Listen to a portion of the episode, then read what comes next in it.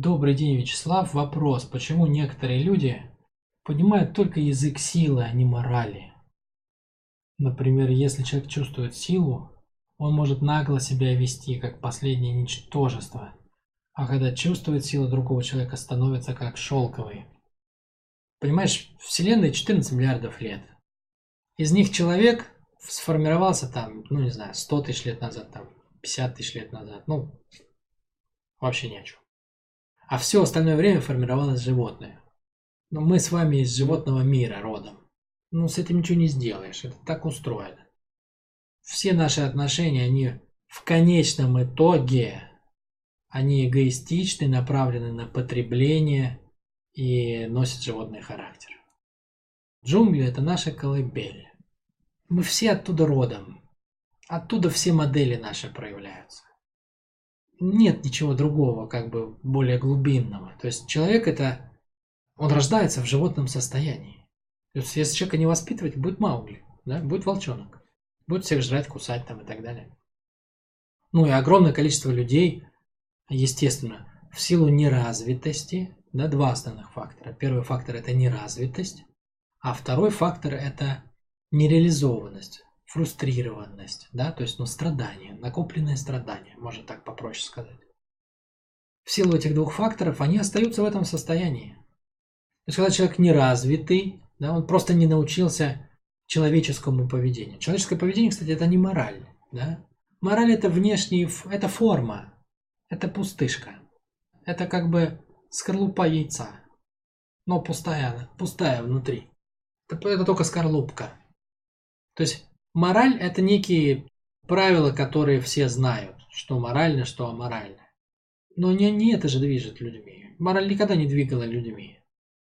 Людьми движет нравственность. То есть они доросли до того, чтобы воспринимать другого человека как человека.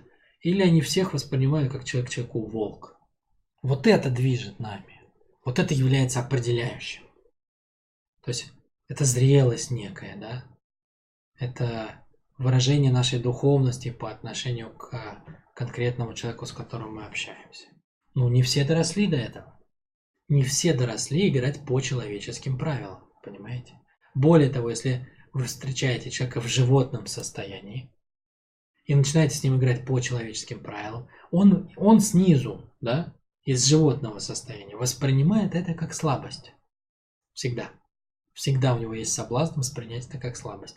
Поэтому начинает вас кусать за вашу нравственность. Нравственность пухнет, болит, доставляет вам огромные страдания нравственные. Вот что происходит. Ну, а он кусает, а она пухнет. А второй способ, как я говорил, фрустрированность, страдание, да, то есть человек вроде как и дорос, да, чтобы вести себя по-человечески, но он не может, у него не получается, у него не получается быть счастливым, может его обижают, может девчонки его не любят, или мальчишки там, или мама его не любила, да. И он чувствует даже собственную неадекватность, но не в силах вести себя по-другому. И это более отчаявшиеся люди, вот тролота всякая в интернете, там морально падшие люди, там очень низко. Фрустранты, насильники, вот они чаще вот через это приходят. Это не только недоразвитые люди. Это скорее люди, перешедшие грань страдания.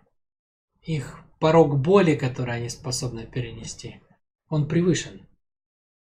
Это, естественно, увязано на жалость к себе, то есть ну, мы же сами определяем, в какой момент он превышен. Но так получилось, что он превышен. И они с особой, с особой яростью, с особой жестокостью готовы втаптывать тех, кто соблюдает какие-то нравственные вещи или ну, там, верит во что-то светлое и доброе. Почему?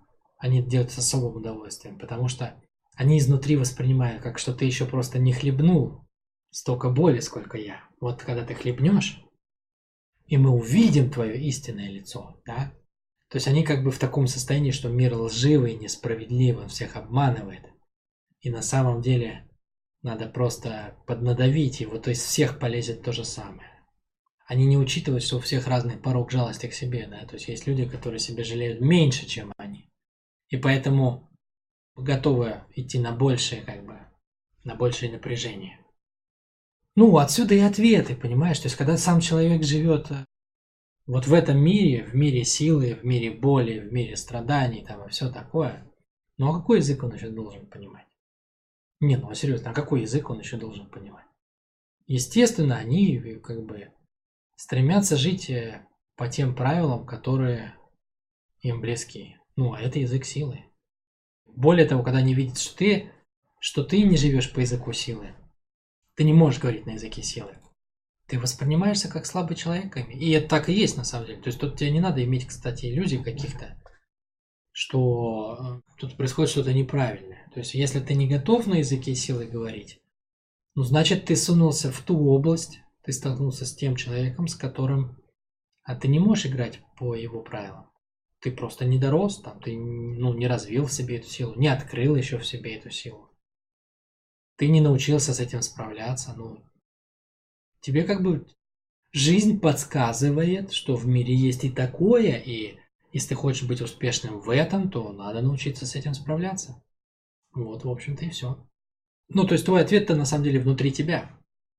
Вы не забывайте, друзья мои, вы когда к миру такие претензии предъявляете, что вот, мол, всякие животные тут а, разговаривать с нормальными людьми не умеют, вы имейте в виду, что мир-то это же зеркало, да? Оно всегда показывает вам вас самих.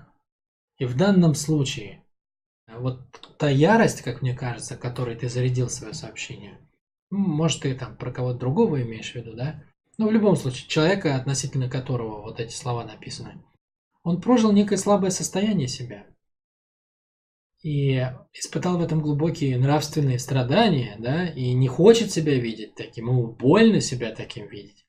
Но в этом ничего страшного нет. Мы все это переживаем там, ну, тут или там.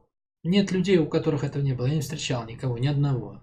Более того, те, которые кичатся своей силой, они, как правило, ну, очень пусты внутри там, и боятся своих переживаний настоящих. Вывод надо сделать не в том, что в мире есть мудаки. Ну, понятно, есть всякие. Вывод надо сделать в том, что надо уметь иметь дело и с ними. Если ты не умеешь, то ну, нечего обижаться, то есть это место для развития для тебя.